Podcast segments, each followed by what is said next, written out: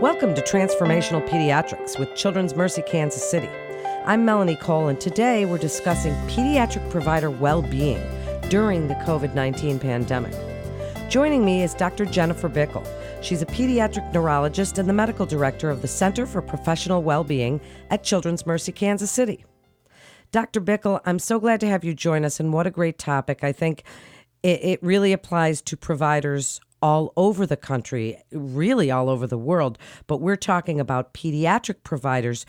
Since the COVID 19 pandemic has created this unprecedented work environment for pediatricians, overall, how are they and pediatric specialists such as yourself handling the pandemic on a personal and professional level? You know, the word unprecedented is used so much, but it, there's really no other better word about what we're all going through. And pediatricians specifically, you know, it's a bit of a unique situation as children are not as terribly affected by COVID as adults, but still many of us are going through drastic changes in our practices.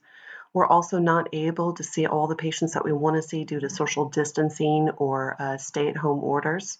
And some practices are struggling to stay afloat. Certainly true. So, when we talk about a pandemic or a health crisis situation like this, how does that impact the physical and mental health of pediatric specialists and providers? You just mentioned that some people are having issues with their practices.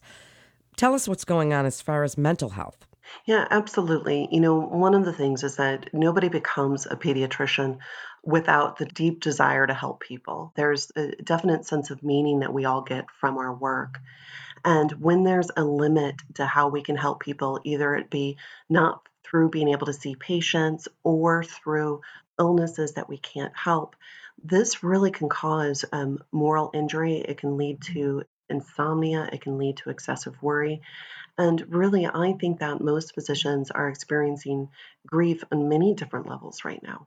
It's really such a hard situation. And as you said, unprecedented is is really the best word. And now with social distancing and working from home, they bring their own unique challenges to healthcare providers. How do you recommend physicians and providers deal with a lack of patient and even peer contact? You know, that's uh, it's a great question because I think that so many of us get energy that our, our buckets are filled by the care that we give our patients as well as our colleagues, right? That that we usually rely upon each other quite a bit. And so during this time, our typical channels of support have been disrupted. One of my favorite things that I've heard is that we should call it physical distancing instead of social distancing. We should still be doing our best to maintain those social connections however we can, virtually or whatnot. The other thing too is that we typically have, as, as in our modern culture, a fairly high threshold for when we call someone. And now is a time when we should be considering communicating less through email, less through text, and more through phone calls, more through video calls in order to have more of those human connections. I'd also say that a lot of times people don't want to bother each other during this time. And I think that we really have to make sure that we're in a mindset to understand that we are not a bother to be able to talk to someone. Instead, it's an opportunity to be able to share how we're all getting through this. It's important that we all share our vulnerabilities with each other. It certainly is. And so then how do you measure or track how physicians are doing in this type of situation? Is there a way that you're keeping track of mental health issues and and provider issues at this time? You know, that's a great question again. You know, one of the things is that uh, there are absolutely burnout surveys, there's engagement surveys, but a time like this, what what we're doing at Children's Mercy at least is that we have a team of about 30 psychologists, social workers, and um, chaplains who are leading support groups with our with our employees. They're also leading um, meditations and they're doing wellness rounds in the PICU and in the ED. And through that system, we've got kind of this funnel of information from how our doctors and nurses and, and other employees are doing on the front line. And that's really helping to feed how our executive team is serving the needs of our people. So then tell us, Dr. Bickel, some warning signs that a problem is developing. What are some coping mechanisms that physicians and providers can employ? Tell us about both of those things because they really go hand in hand. Physicians typically have a culture of I can handle this or others before me. And and really even just the idea of somebody who consistently sacrifices their own needs to help other people puts themselves at a higher risk of burnout and a higher risk of problems. And so one of the things is is that I think that we need to really lower that threshold for when we need to take care of ourselves. A lot of times physicians have a tendency to wait until it is markedly severe. As a matter of fact, uh, an alarming amount of physicians who commit suicide have never sought mental health services. So I think that the very first thing that we need to really sort of understand is that um, it is ethical and necessary to take care of ourselves, even at the very beginning, right? Not waiting until the depression is so bad that we can't get out of bed, but instead, really sort of at that very first sign of I'm stressed, I don't feel good, I need more sleep. What are some of the things that people can do for it?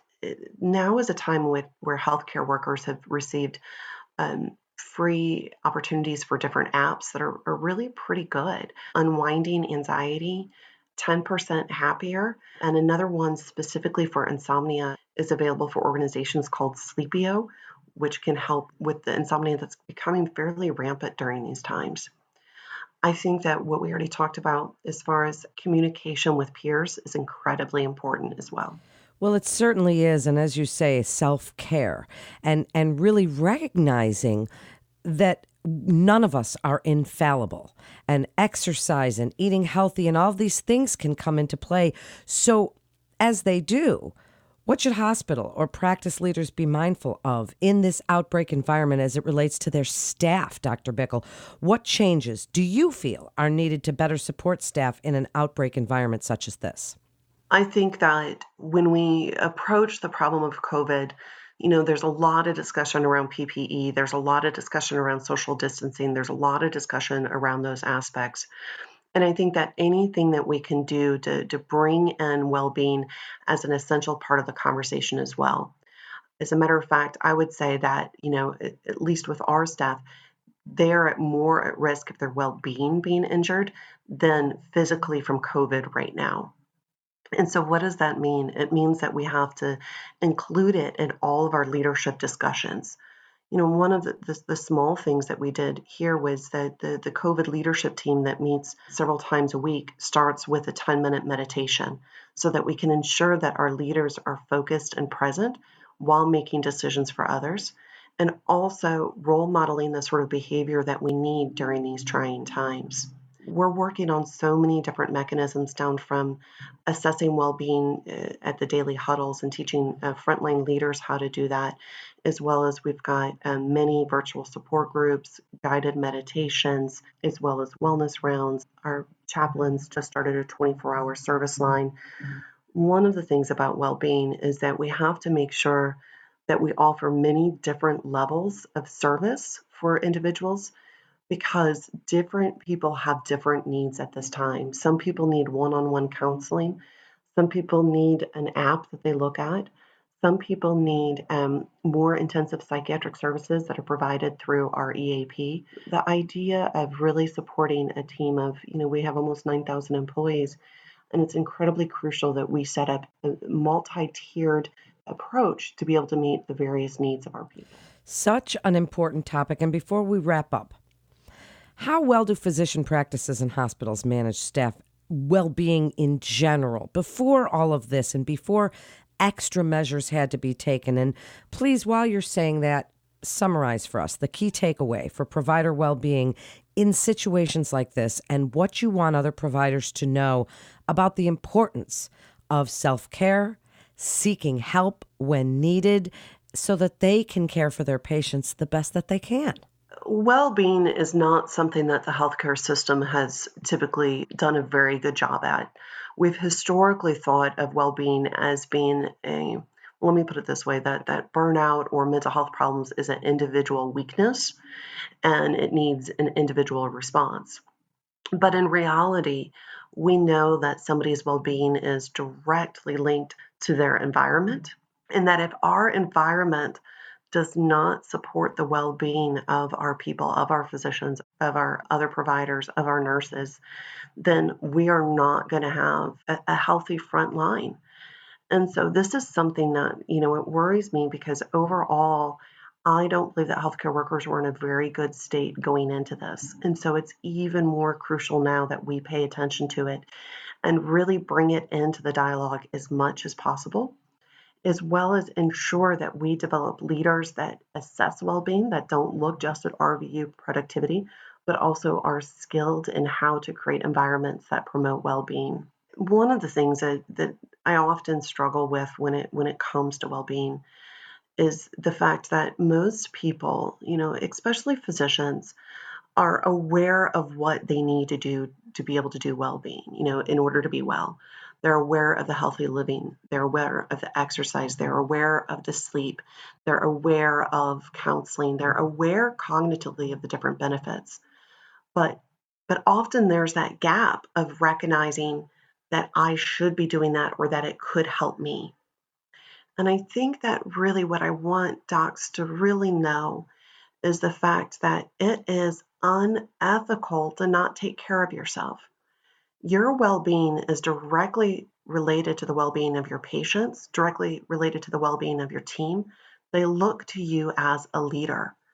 And so if you are not taking care of yourself, your other team members will not take care of themselves. And if you're not taking care of yourself, you're more likely to make uh, safety mistakes, you're more likely to burn out. And so it's really about knowing that when I take this 30 minutes of time for myself, that it is not an act of selfishness, that it is actually something that you are doing in order to help those around you. Very well said, Dr. Bickel. That is excellent advice for other providers. Thank you so much for joining us today and sharing this important information. It's it's so needed at this time. This has been Transformational Pediatrics with Children's Mercy Kansas City. For more information or to refer your patient, please visit transformpeds.childrensmercy.org. Please also remember to subscribe, rate, and review this podcast and all the other Children's Mercy podcasts. I'm Melanie Cole.